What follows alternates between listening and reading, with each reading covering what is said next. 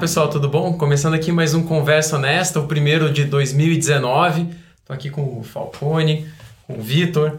A gente vai falar hoje justamente sobre 2019, né? Então, as perspectivas aí para esse ano, uh, muita gente otimista, alguns pessimistas com o cenário político e econômico. Vitor, o que, que você está vendo aí sobre esse assunto? Bom, pessoal, prazer. Primeira participação aqui. Acho que a primeira meta de 2019 é me vestir melhor, né? Dá pra Não, é, eu acho assim, 2019 é um ano bastante interessante, é, principalmente do ponto de vista macroeconômico, né? Quando, quando a gente começa a pensar o cenário para o ano no sentido de que a gente passou por anos muito difíceis. Os últimos quatro anos foram muito difíceis. 2015, 2016 teve a crise, é, a economia se retraiu mais ou menos 8%, 2017 a economia cresceu 1%, 2018 vai crescer 1,3% mais ou menos pelas nossas projeções. Então, assim, é, a gente passou a crise, mas a gente ainda nem começou a recuperação, então ainda tem um espaço muito uhum. grande. Então, 2018, é, 2019 a economia deve crescer mais por uma questão mais cíclica, né? Porque é como se fosse uma mola, você comprime e a economia tem uma certa, ela volta, né? Se Sim. você deixar naturalmente, ela, ela, ela, dá uma, ela dá uma esticada. É, a força dessa esticada também aí depende da situação política, né? A gente tem um novo presidente, foi empossado aí na terça-feira, né? O Jair Bolsonaro, e a um dos destravamentos né, é a questão fiscal, que foi o que trouxe, gerou essa crise imensa aí que eu acabei de falar. Sim. Então, assim, para melhorar o fiscal, depende do político, né? Vai ter que votar e aí a grande reforma fiscal é da Previdência, né? É. Que é mais ou menos aí 55% do gasto primário do governo federal, muita coisa.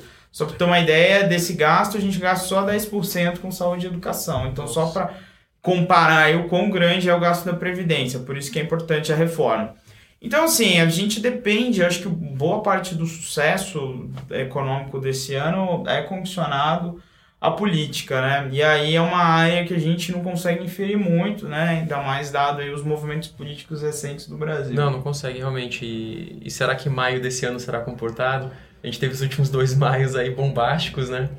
É, vamos ver, né? Do de 2017 foi o, foi o Joesley, 2018 foi o... Ano passado foi a, a greve ah, dos caminhoneiros. A greve dos caminhoneiros. Não, vamos, vamos ver se Tomara. esse maio a gente fica só com a ressaca do chocolate da Páscoa. Mas eu acho, acho assim, maio, por incrível que pareça, né? A coincidência é que ali vai ser um dos momentos cruciais, eu acredito, na questão da reforma da Previdência. É, ontem o Bolsonaro disse na entrevista no SBT ele já assustou um pouco ali, né? Veio com uma idade mínima meio branda demais, na minha uhum. opinião. Não resolve muito bem o problema fiscal. Diz que a reforma vai ser um pouco mais desidratada, até porque outros pontos eles vão fazer via projeto de lei, né? Acho que isso assustou um pouco o mercado nesse sentido, assim. Então, peraí, presidente com alta popularidade, relativa base, uma base forte no Congresso, não vai propor uma reforma muito dura. Então, isso já já assustou um pouco, porque é realmente muito importante que a gente faça a reforma para a economia voltar a andar, para você destravar isso e, e, a gente, o governo brasileiro hoje, o, a trajetória fiscal, ou seja, no final do ano, o, desde 2014, o governo gasta mais que arrecada. Sim. Então, se ele gasta mais que arrecada, ele tem que ir ao mercado pegar dinheiro emprestado, que são os títulos né, do, do Tesouro Nacional, que as pessoas conhecem, né, é o Tesouro Direto. Né, a gente consegue Sim. comprar esses títulos também. Tem um problema, porque ele tem que buscar essa diferença, né, entre o que ele, o, o, o quanto mais, o, a diferença é o déficit, né, ele gasta mais do que ele arrecada, ele tem que ir fazer dívida. Então, a dívida pública está crescendo nos últimos anos. E hoje, traje essa trajetória de crescimento, ela é muito elevada. Sim. Então, assim, é uma trajetória explosiva. Então, nos próximos 10, 15 anos, se nada for feito, o país pode ter um problema de financiamento. Isso então, tem que ser resolvido. Isso né? tem que ser resolvido. Então, se fizer uma boa reforma da Previdência, você indica que lá na frente esse crescimento não é explosivo mais e que tá. a sua dívida no futuro, né, como o economista gosta de usar termo complicado, intertemporalmente, ela fica comportada. E aí se você prova, olha, eu não vou quebrar, se você está falando, estou tomando atitudes hoje que garantem que a minha solvência futura, a sua taxa de juros para se financiar é mais baixa. Então, a taxa de juros do governo diminui, o gasto com juros diminui, e aí a economia começa a se assentar como um todo também. Eu acho que um, um ponto importante é isso, a gente incertezas sempre vão estar presentes, né? Isso é um fato, a gente não tem como prever o futuro. Uh, vários cenários se, aparecem e vão se adaptando conforme o tempo passa, é, mas as pessoas elas conseguem é, tomar conta do seu próprio futuro, né? A pessoa ela consegue agir se não ficar tão preocupada com política e economia. Claro que isso influencia, mas a gente viu isso muito até ano passado, né, Falcone? Mesmo assim, num cenário ainda mais incerto que esse ano, pessoas procurando a corretora, investindo cada vez mais, é, diversificando as carteiras. Em, termos gerais, alternativa sempre tem, né?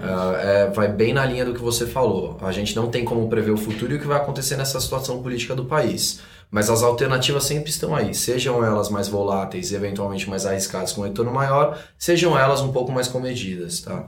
Então, uh, eu acho que é um influenciador, é um trigger, mas as, as alternativas estão à disposição de todos. Né? É, estão à disposição. A gente já passou por anos aí bem complicados e agora a gente está é, com um cenário que parece um pouco mais certo ou menos volátil do que os últimos dois anos, espero. É, mais oportunidades a gente sempre tem e o que importa é você fazer seu dever de casa, né? O investidor tem que fazer o dever de casa, tem que poupar, tem que procurar alternativas, investir de forma mais inteligente. Acho que são todos pontos que, que são importantes para você tomar as rédeas da sua vida e do seu futuro, né? É, uma coisa que é muito interessante é que existem diferentes produtos e diferentes combinações de produtos que a gente consegue fazer para qualquer tipo de cenário. É. E não só para condicionado a um cenário apenas, mas condicionado a uma possível mudança de cenário. Então a gente consegue pensar né, uma, uma composição de carteira né, para o cliente que proteja ele. Pensar em proteção, exatamente. Com... Por mais que esteja otimista, é exato. é importante ter a proteção. Não, exato. Ainda mais assim, dado é, eu acho importante uma coisa, a gente tem que separar o que é risco de incerteza. Uhum. O risco a gente consegue quantificar ele, a gente consegue dar uma probabilidade para ele. A incerteza não, a incerteza é caótica. Então, assim, na maioria das vezes os investimentos eles estão mais, eles estão mais ah, expostos a incertezas do que riscos, principalmente quando a gente envolve a variável política, né? Que é Sim. é o que é o, o, o, grande condicionante de 2019. É. Então, assim, a gente consegue criar uma carteira que protege dessas incertezas, que você consegue se expor ali de uma forma que você não coloque seu patrimônio em risco, a totalidade dele. Então, assim, a gente sempre tem que buscar o, o balanço entre o risco e o retorno adequado para cada um. E sempre Perfeito. vai ter produto para fazer isso. Perfeito, exatamente. Bom, Acho que é justamente para isso que a gente está aqui, né? Inclusive, Exato. a ideia é justamente essa. Independente do cenário, é sempre buscar uh, otimizar o retorno e a carteira do cliente da melhor maneira possível, da melhor ponderação possível mesmo em, cada classe de produtos. Então, está uh, exatamente em linha com o que você falou, Victor. Perfeito. Bom, pessoal, esse foi o primeiro do ano, né? O primeiro Conversa Nessa do ano, um pouco mais longo do que o, o usual. É, e como sempre, pessoal, mandem para a gente sugestões de temas, o que vocês queiram que a gente converse, é, assuntos que vocês ou que estejam é, com dúvida agora, ou que sejam coisas que de repente passaram aí no último ano, casos de repente para a gente comentar aqui. Acho que tudo isso é válido. Então, quem gostou, curte, compartilha. E é isso, pessoal. Muito obrigado. Obrigado aqui, Vitor, Falcone. Um abraço. Um abraço.